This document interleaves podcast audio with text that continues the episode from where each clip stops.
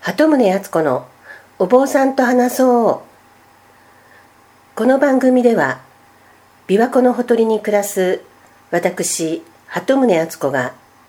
比叡山延暦寺一山地福院のご住職にお話を伺っていきます。今日は第25回目となります。よろしくお願いします。はい、よろしくお願いします。えっと、このところ自然災害があちこちで続いているんですけれども先日関西はあの台風が直撃ということではい、各地でいろいろ被害があったんですが比叡山の辺りもあの停電しているというような話を聞いたんですが、そうですね。はい。台風の影響でええ、多分電源線が倒木によって切れたのかもしれませんが、はい停電してましたね。2日間ほど。あもう今はだいあ大丈夫なんですねそうですね。ただ宿坊とかはしばらくやお休みして、はい安定してからまた再開ということを聞いてます。あの公式ツイッターで延暦寺のはい。「古寺林」っていうあの一般向けの研修道場えーですかね、修行体験道場ですね。はい、そこになんか木が4本ぐらい倒れてえるえ写真をはい。拝見したんですけど、えそういう建物の被害も出てるんですか？ーが出てますね。はい。あまあでもお堂の拝観は普通通り。拝観できるお堂はあの大丈夫でしたけれども、あそうですその予約して申し込んで体験をするところはちょっと公式なアナウンスはまだ出てないんですけれども今のところ受け入れはできない状態になってますね、あそうです。はいろいろ大変でした、あのええ。山の麓の方でも倒木やら停電やらいろいろえーもちろんそうですね。あったようなので、はい。はい、あじゃあ一日も早い復旧を祈っております。はいありがとうございます。で前回あの密教のお話が出てきたので、はいはい。で今回は密教関係の比叡山での法要行事について伺いたいと思っているんですが、はいはい。そもそも密教っていうものが何なのか私分かってないので、はい。そこから教えていただきたいんですけども、はい。密教に対する言葉で兼業、はい。明らかにするという言葉が漢字についている兼業という言葉があるんですけどあの顕微鏡の顕です。そうですね。はい。お釈迦様の教えに沿ってはい。お釈迦様の言った言葉をそのまま読み上げるのがお経ですよね。はい。それらをみんなに分かるように今日は何々の法要です。何々に感謝をする法要です。ということでするのが兼業の法要だと思ってください。普段私たちが見目にする、はい、はい建物ができてお祝いの法要とか、はい。えーいろいろな法要結婚式も仏式もありますし、ええ。そういったものを兼業とするならばあの密教というと秘密なみたいな感じでおど驚ろしく感じますけど、えまあ平たく言えば家事祈祷ご祈祷とか、はい。個人的に仏様にいろいろお願いするのに使われる法要だと思ってください。はい。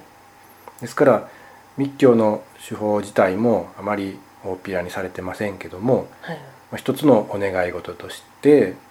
いろんなことを例えば病気が治りますようにでありますとか、ええ。そういったことのご祈祷するのに仏様にもっと近づいてお坊さんにお願いしてもらうという方法をとっているのが密教だと思ってあげました例えば仏様の前で火を焚いて、はい。あのいろいろなお願い事をするごまという行も見たことがあると思うんですけれども、えまあ、あれは木を燃やしているのでごまを炊くというね言い方をする人もいるんですけれども、お坊さんというか密教をする人にとってみれば火を燃やしているんじゃなくて、ええ。火の中にいろいろなものを投げ入れてえうん。仏様にお供えしてはい。で自分の思うところお施主さんの思うところを成就するようにという拝むはの真剣な場所ですのでええ。炊くというよりはごまを主すという言い方をするんですけれども手術あ手法する修行はい。の修、はあ。まり一般的でないことは一般的でないと思いますね。はい。くと言ってしまった方があ何か燃やしてあるんやなというのが思うんじゃないでしょうかね。でいろいろな細かい意味が一つ一つにあるんですけれどもーその動作っていうか動作もごまをすることもね、あはい。それ以上のことはあのあまり詳しくは語らないというのもまた密教らしいというかはい。密教の方法なんですよね。あ言葉に残さないっていうようなことをこの間ええおっしゃってましたけど。もちろんそうですの残さない残されていない部分もいっぱいありますしやっぱそれは人から人へあの伝わっていくようにということで伝わっているのは今現実でありますね。そのお師匠さんからお弟子さんにというふうにが建前ですし、まあ、代表的な密教のマスターみたいな人がはい。みんなにわ私たちはこうやってやるんやということで、まあ、教えてもらえるのが修行道場の行員でもはい。もうこう60日間あるんですけど後半の30日間は密教しかしません。じゃあ前半が兼業。兼業でもありいろいろな勉強であって実際に密教の手法をするのが後半です。あじゃあその天台宗はその兼業密教両方やってらっしゃるということですがはい真言宗はそういうごまを炊いたりって言ってしまいますけども、えそういう真言宗も真言密教とか聞きますからあれも密教。ーですから密教の中にも兼業に近いええ。まあ、法要はありますしあの、はい。曼荼羅という仏様がいっぱい描いた掛け軸とかありますよね、まあ、立体的に当時なんかは立体曼荼羅だとも言われてますし、ええ。砂曼荼羅といってとりあえず仏様のたくさん書いてあるものを曼荼羅といってその意味形置き方全てに意味があるんですけれどもはい。それらを供養するのも一つのまあ密教の法要であっても、まあ、兼業のようにええ。まあ、称名を唱えたりいろいろ目に見える作法をして、えーすることもありますね。で全く密教的な法要をしない宗派もあるわけですよね、ええ。今の日本には、はい。どういうのがどこでわかるんですかねそれは。まあ、基本知性というか、はい。あの例えば浄土真宗や浄土宗さんなんかは念仏を唱えることに一番重きを置いてますのではい。念仏が皆さんに行き渡るようにするのがそ念仏を利用した兼業法要だと思うんですよね。あじゃあそのごまを炊かない宗派っていうのは基本的に兼業だと思っておけばいいんですか、え。じゃあ今日本にある私たちが知ってる宗派ですと天台宗と真言宗えですかね。ぐらいになるんですか、であのお葬式もええ。もともとあのいろんなやり方があるんですけど天台宗の中で。まあ各宗派で、あはい。ですから天台宗でやれば密教の法要も使いますし引導を渡すって言葉を知ってると思うんですけれどもはい。それには具体的には？密教のお弟子さんにしてえ阿弥陀様のもとへ送るということなんですけどえはい。ただ念仏をお唱えすればいいという考え方もありますしいろんなことをしていろんな機会で仏様のもとへ送ってあげるとい。う方法を取るじゃあ天台宗の葬儀では必ずそういう密教的な要素がと。はい。入っているわけですか？です,、はい、ですから病院という道場終わっても次の密教の段階に進まないとあのお弟子さんを取れないわけですよね。えお弟子さんを取れないということはお葬式ができないという考え方に基づきますけど他の宗派さんにとっては、あのそれは構わないことであってそれぞれの考え方でお葬式をしてると思うんですけれどもね。えじゃあもし天台宗の葬儀に参列した場合にはい、あこれが密密教の部分だなって一般の参列者が見てわかるただ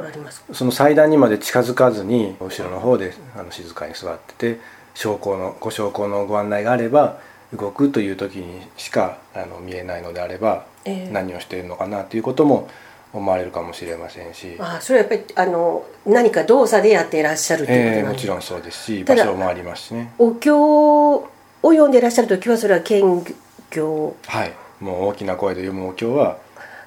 度胸はほぼ兼業ですね。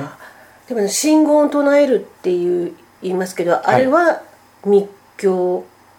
的なな言葉なわけですか、もちろん日本語ではありませんから、え仏様にしか理解できない言葉かもしれませんしそれをお唱えしたから密教になるのではなくてええ。皆でお唱えすれば兼業だと思うんですよね。小さな声で長い真言をちょっとブツブツっと小さく言うのが密教的なことであって例えば般若心経の最後にですね、ええ。あの真言が載ってます「ギャーテギャーテハーラーギャーテ」って、最初聞いただけではえ何の意味があるんだろうということが多いと思います、ただ貴重な言葉だからその言葉でお唱えしてほしいというのが訳した中国の方の思いだったようですし、はい。あの一番大事な部分として般若心経のその部分の前にこれ以上の真言はないということも般若心経自身が言ってる部分がありますよね。そういうのを見ると果たして密教と兼業の大きな違いっていうのはそのやっていることかもしれませんし信言を使うから密教なんだではないと思うんですよね。うん、じゃみんなで大勢で一緒にそのギャーテギャーテってお唱えしてること自体は密教とは言わない、密教ではないと思いますね。うん、じゃあ大っぴらにそうやってみんなの前で見せるようなものじゃないということなんですが延暦寺に参拝してあのそういう密教的な行事とか法要っていうのを一般の私たちが垣間見ることはできるんでしょうか？非常に語弊があるんですけども混ざっている法要があってですね、えー、お同士さんだけは密教してるんですけれども、えー、周りのお坊さんはそれを隠すように兼業のお経を唱えて、えー、まあ称名もそうですけれどもだからいろんな役割があって、お同士さんがだから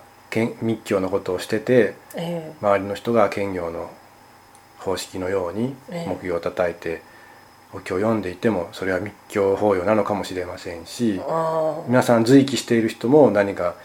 ただ拝んでいるだけでは心もとないなと一緒にお経をお唱えすると、えー、それも別に構わないと思う。信言をお唱えしたりねお不動産の信言をお唱えしている前であじゃりさんやそういう資格のある人がごごまをして、うん、後で家事をしてお家事をしてくれますのであれはどっちの法要なんですかって言えば密教の法要ですけども参加もできる、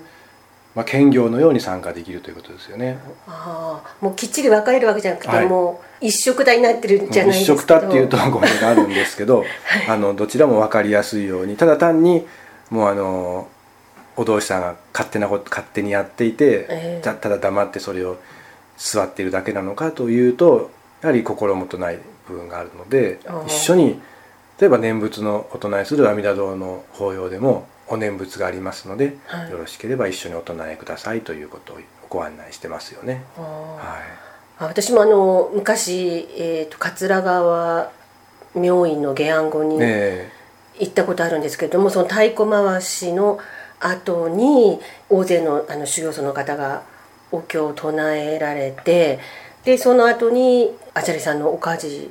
していただいてっていう、はい、ああいうふうにお経を唱えつつお家事そういうなんか組み合わせが一般的なんですかね。はいうん、でもその中でじゃあその密教的要素がある法要で延暦寺で見られるものとして代表的なものを挙げていただくとすれば何になるんでしょうか？根本中度では毎日大駒をしてますので、はい、その大駒の後ろに随記することもできますし。あそれ毎日決まった時間ですまあほぼ決まってるんですけれども時間帯はたまに変わることもありますし。え、はい、いつ頃になるんですか？大体午前中にはあの一座ありますので、はあ、はい、何時頃ですか？10時11時のあたりにあじゃあ割と行きやすい時間なんですね。はいはい、で、ね、明堂というところではまた決まった11時にはおごまを受けてその道無道時代に、はい、そういう場所場所によってね。ああじゃりさんがいらっしゃるところではほぼ毎日おごまをやってらっしゃるんですか、年間祈祷といって毎日私のためにしておいてくださいというあの受付もしてましたので、その分をしてますしまたあの元山大師堂でも余川ですね、えー、余川の方でも、はい、あのお願いをすれば特別におごまをやってしてもらいます。あ、はい、そうなんです。それは個人的にあのお願いしたいことがあって、はい、祈祷していただきたいことがあると、申し込んで、してもらいおごまをしていただくっていう、ああそういうことができるわけですね。で3月13日はあの大きな大ごまの法要がありますので、はい、その時は1日に5回ほどのおごまがありましておかじも受けられるという毎年3月に。13日ですね。13日 ,13 日。もう日にちが決まっているわけですね、はい。はい、それは比叡山のどこで行われるんでしょうか？斎藤の峰道レストランの前の広場を。ああの、はい、伝行大師様のお像がある前で、はい、はい、今も釜のだけは置いてあるんですけれども釜といったあの火を焚くところですね。ええ。ー、あの普段は駐車場のように使っている広いところですね、あそこでだから屋外でということですから、天気が悪い場合でもあります。よほどの好天でない限りあの荒れていない限りは雨でも雪でも、はい、3 月だと雪の可能性も雪も雨の日もよくあるんですけども、えー、まあ、行者さんですからしていただくということでね。それは申し込まずに行っても大丈夫なんですか？はい。まあ事前に募集というかごまぎを書きませんかということでお願い事がある方は、あのお金を納めて、はいごまぎに自分の願い事を書い書いてはい。お願いすればいいわけですか、はい。それ以外に何かありますか？おすおすすめというとおかしいですけれども。あとはあの大黒堂とかでありますあの大般若といいましてはい。長い600巻のお経をいっぺんに全部読めませんのではい。パラパラパラとめくるようにしてああ見たことありますなんか。勢いよくはい。一回全部流し読みをして読んだことに転読というんですけどもね。はい。転がすという字回転の転という字に読むと書いて転読。はい。法要もされます。それも密教なんです。暦でいうところのはい。木のエネの日にされますね。それはえ？60日ああ60 60日に1日ごとに、回。はい。それはまあ自分でそれを日にち調べていかないと、まあ、大黒堂にほぼ木のエネの日ということであのご案内しておりますので。ああそうなんですか、他にもいろいろ密教的な要素っていうかほぼ延暦寺での法要は何かしら密教的な要素が含まれているわけですよね。はい。じゃあ他にもまだいろいろ行事あるかと思うんですが、はい。また引き続き教はい。えていただきたいと思います。はい。じゃあ今日はこの辺で終わりにいたします。はい、ありがとうございました。はい、ありがとうございました